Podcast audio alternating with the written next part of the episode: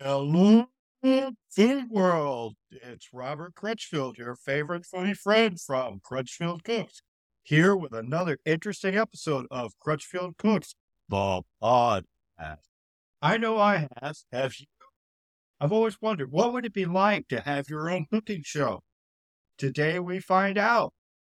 We talked to a guy who's been there, Joe Gatto from Boston. will fill us in on what it's like. Here's Joe. Yo, Okay, we're going to talk TV cooking shows with Boston's Joe Gatto. I'm not sure where exactly you want to jump in with this, Joe. When we first started talking about this appearance, you had one show you were working on. Now you got two. yeah, I'm doing another one that's more. This one actually is turned into like a family oriented one. So it's it's kind of like just this almost like crazy kids family show where they compete for shopping dollars and then they have to shop and make a meal and everyone on the team has to cook. It's really just a fun family show because my kids and my wife and I, we watch a lot of like kids baking championship and things like that. And I really wanted to create a show that the family can sit down and watch and it has a culinary aspect to it, but you know, it also has balloons full of pudding. So, you know, it's like, you know, like fun for everybody, but still technically challenging to cook because you have to try to come up on the fly with a meal. You have to shop for it. And if you don't have, if you haven't won any of the games during the contest, you're going to have to really think on the, by the seat of your pants and come up with something that's really good to impress the judges. So we're now in development with that. Where are you in the development? Are you kind of in the beginning stages or? Yeah, that's definitely be the beginning stages of development. This I uh know, because I know your other show, this is not a cooking show. yeah, That, that was when you and I talked last, that was pretty much going to launch this month. yeah, we're we're going out for sale at the end of the month.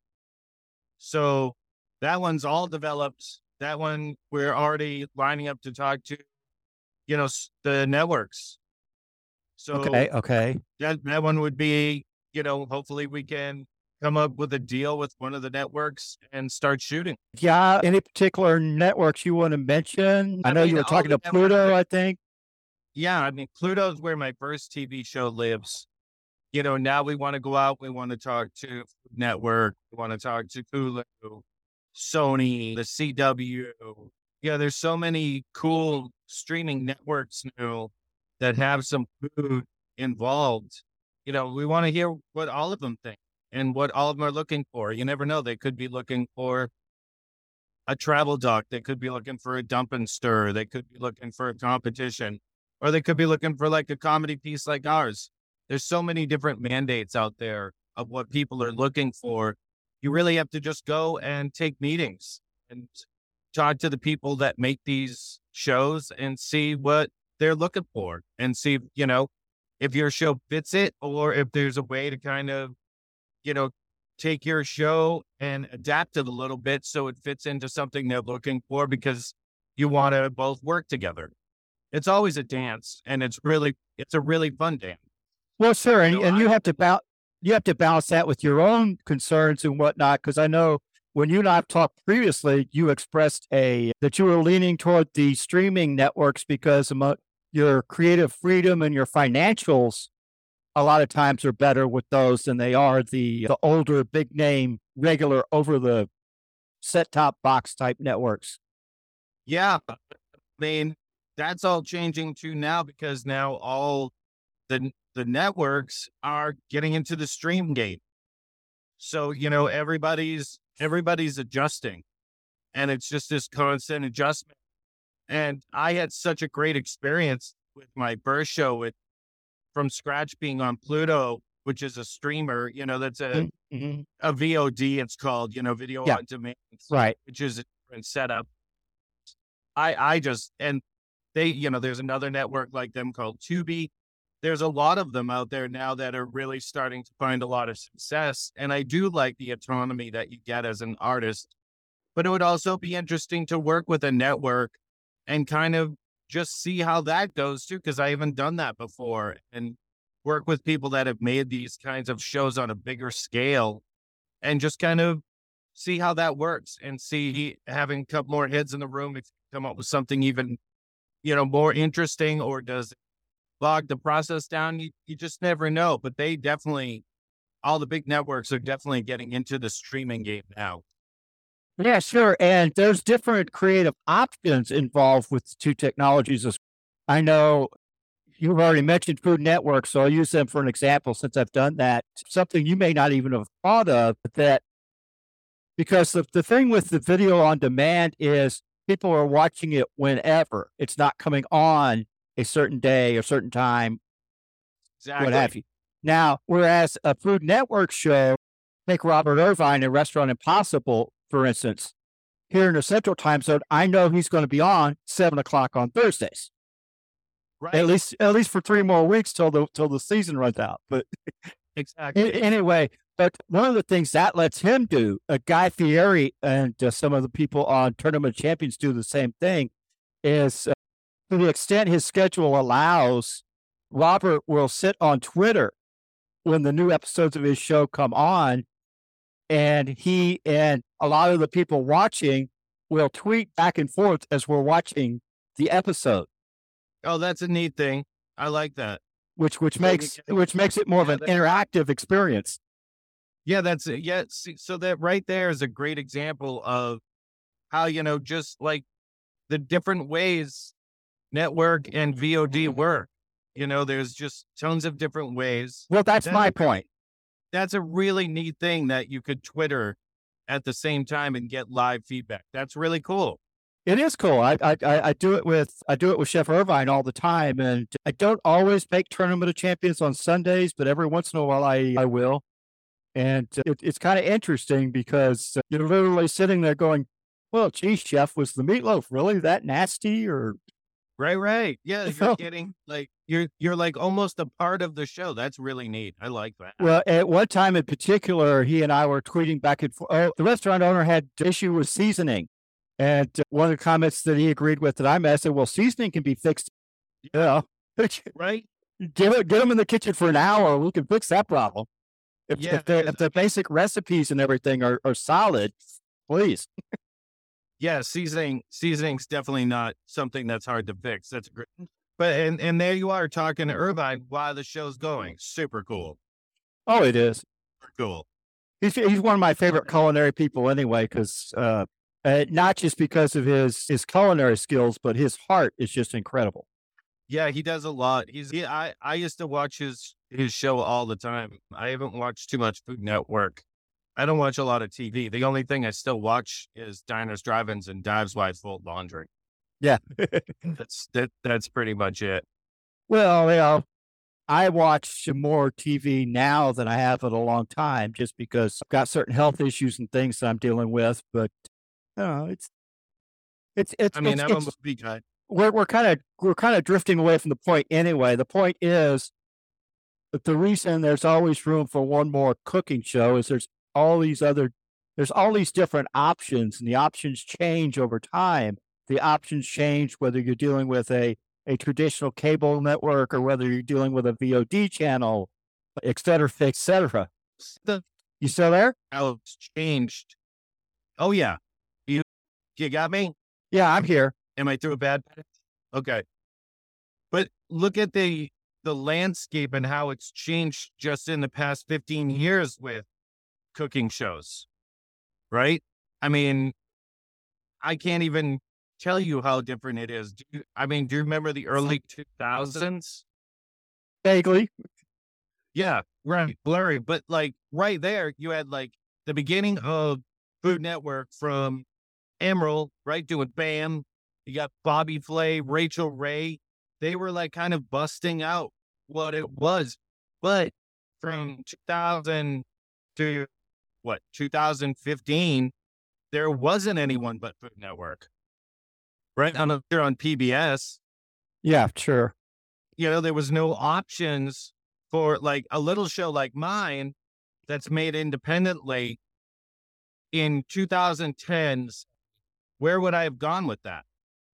I wouldn't have had an option if I didn't go PBS, who, you know, you have to get sponsors and you have to abide by all their rules, you know, it changes your show completely. So where would I go? I don't have a voice really or a place to put it. But now with VOD and streamers and all of that kind of technology, it really does give us an option to show what other kind of art is out there. And I think it really shows the diversity of the different kinds of shows you're getting. And you're getting a peek behind a lot of curtains instead of just one that one network is deciding you should see. So I well, love that part of it. You've obviously been very much, very deeper into it than I have. But my understanding is that of course, you have there's two aspects of it. You know, there's the production aspect of it. You have to actually create the show, uh, right? So there's a cost there. It doesn't do. There's no point in going to that time and expense and everything else if you can't get that show on somewhere. My understanding is pretty much anybody can get a show on Pluto, for instance, and it doesn't necessarily cost as much as you would think like everything else, there's cheaper options and better options, but still. I would disagree with that. Having been through the process. Well, that's what um, you're here for. The amount better and made that distribution is astronomical. So where you make your you still get distribution to Pluto. You have a legitimate distribution. So yeah, I'm still here, Joe. I, th- I think we hit another. I think we hit another bad patch. You still there? Going through a little patch here. Yeah. Oh, now you went away. Yep, there he is. Yep, you got me. You know, there's some shows me.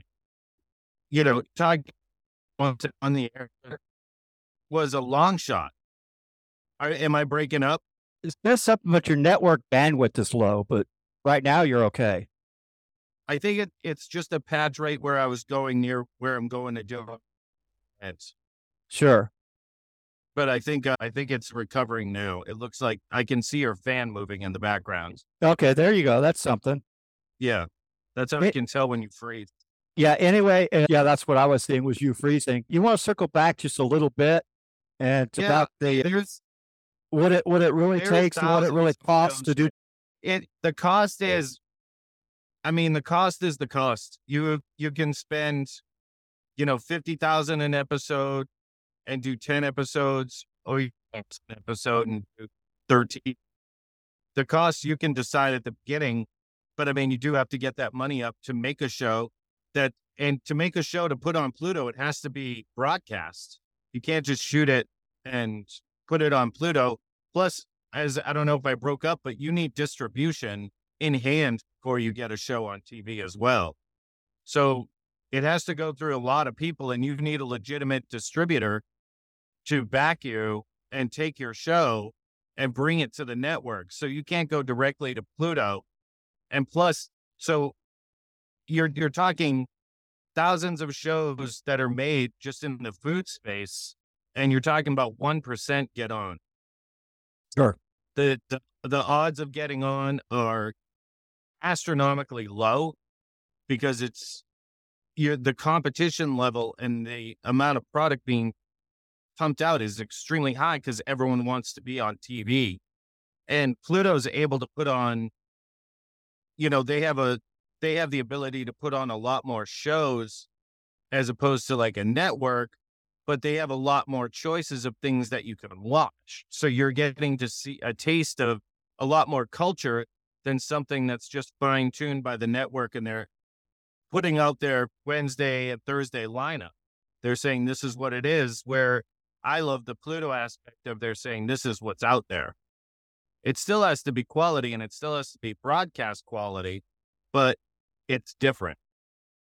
Sure, sure. And, and, something else I'd like to see your uh, your informed input on is there's really a third sphere too, and that's the whole marketing thing which goes into yeah. what you're talking about as far as the thousands of shows and everything else. Good Lord, say your lightning strikes, you get your show on TV, you still have to separate yourself out from the herd some kind of way.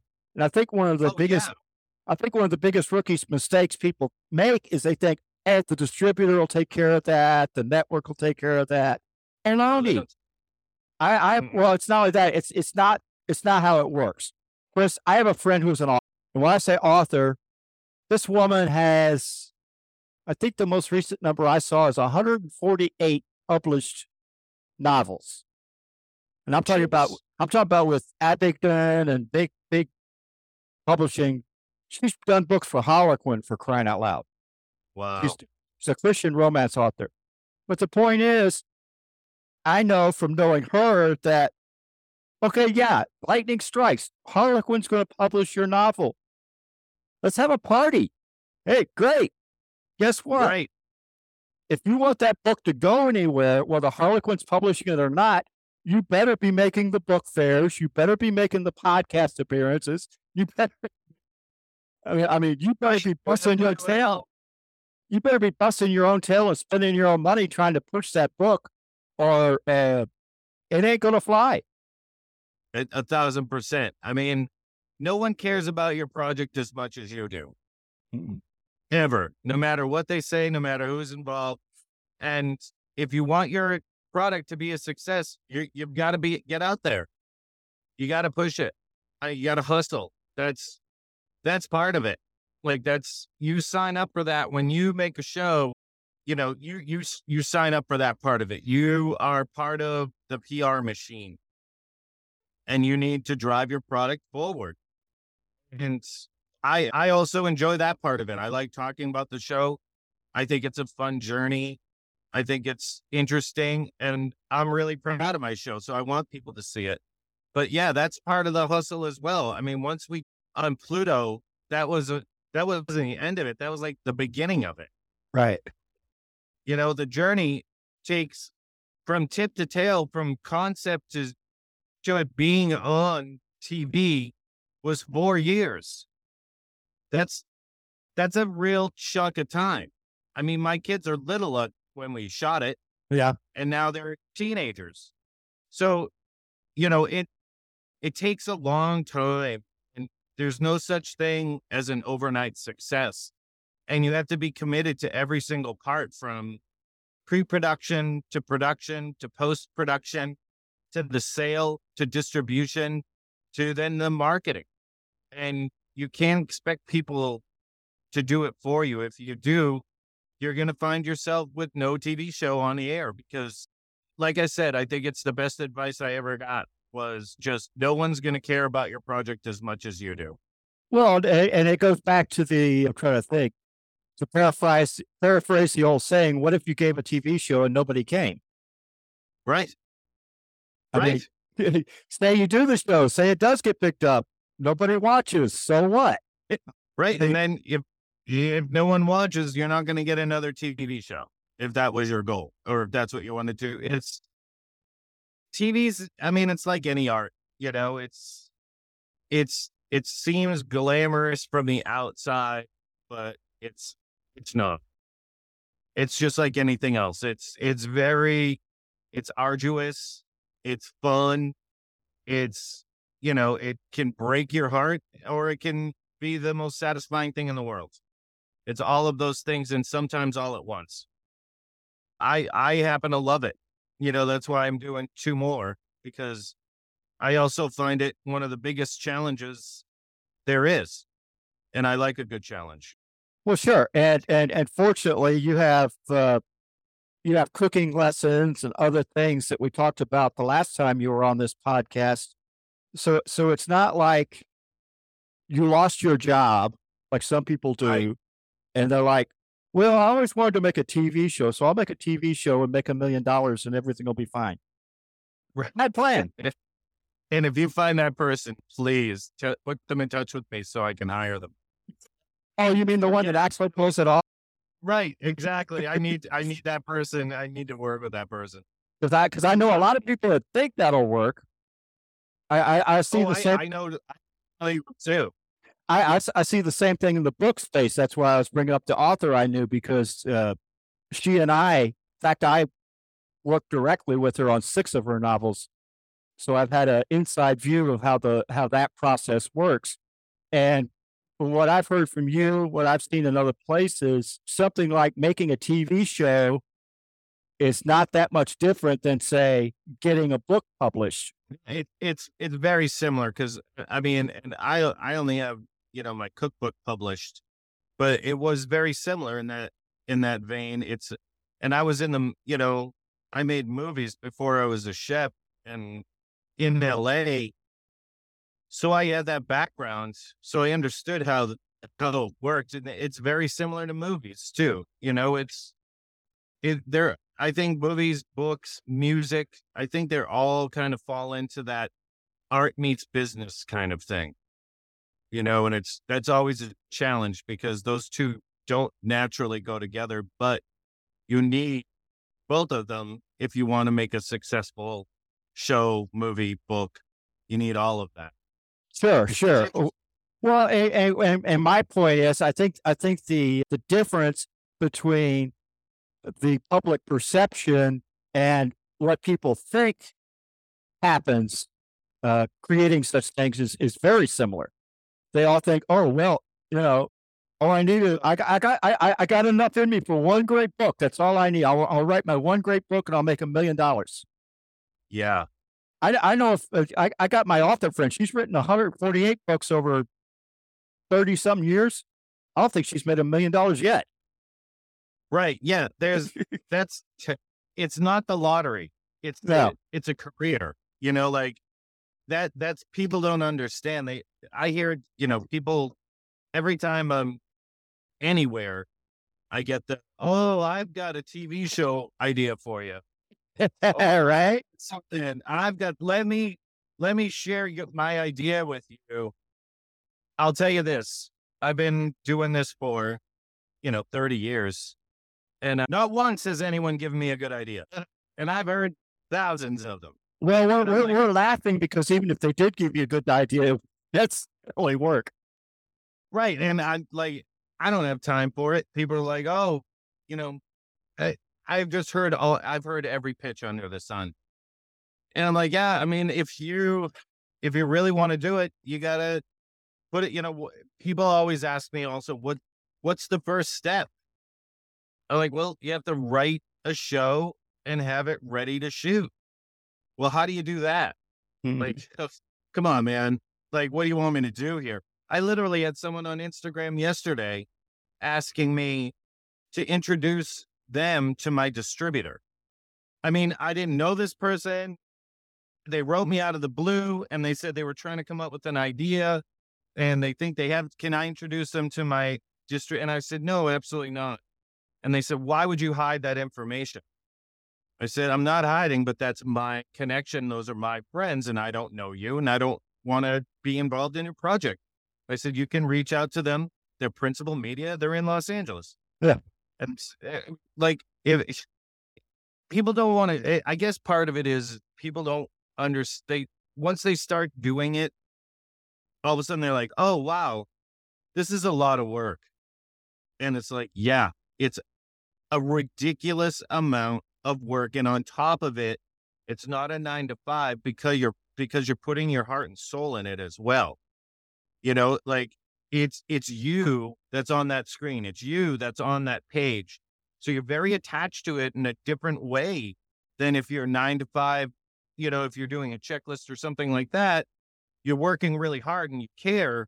But when you're putting yourself out there as an artist and leaving it out there and someone stops on it, it hurts.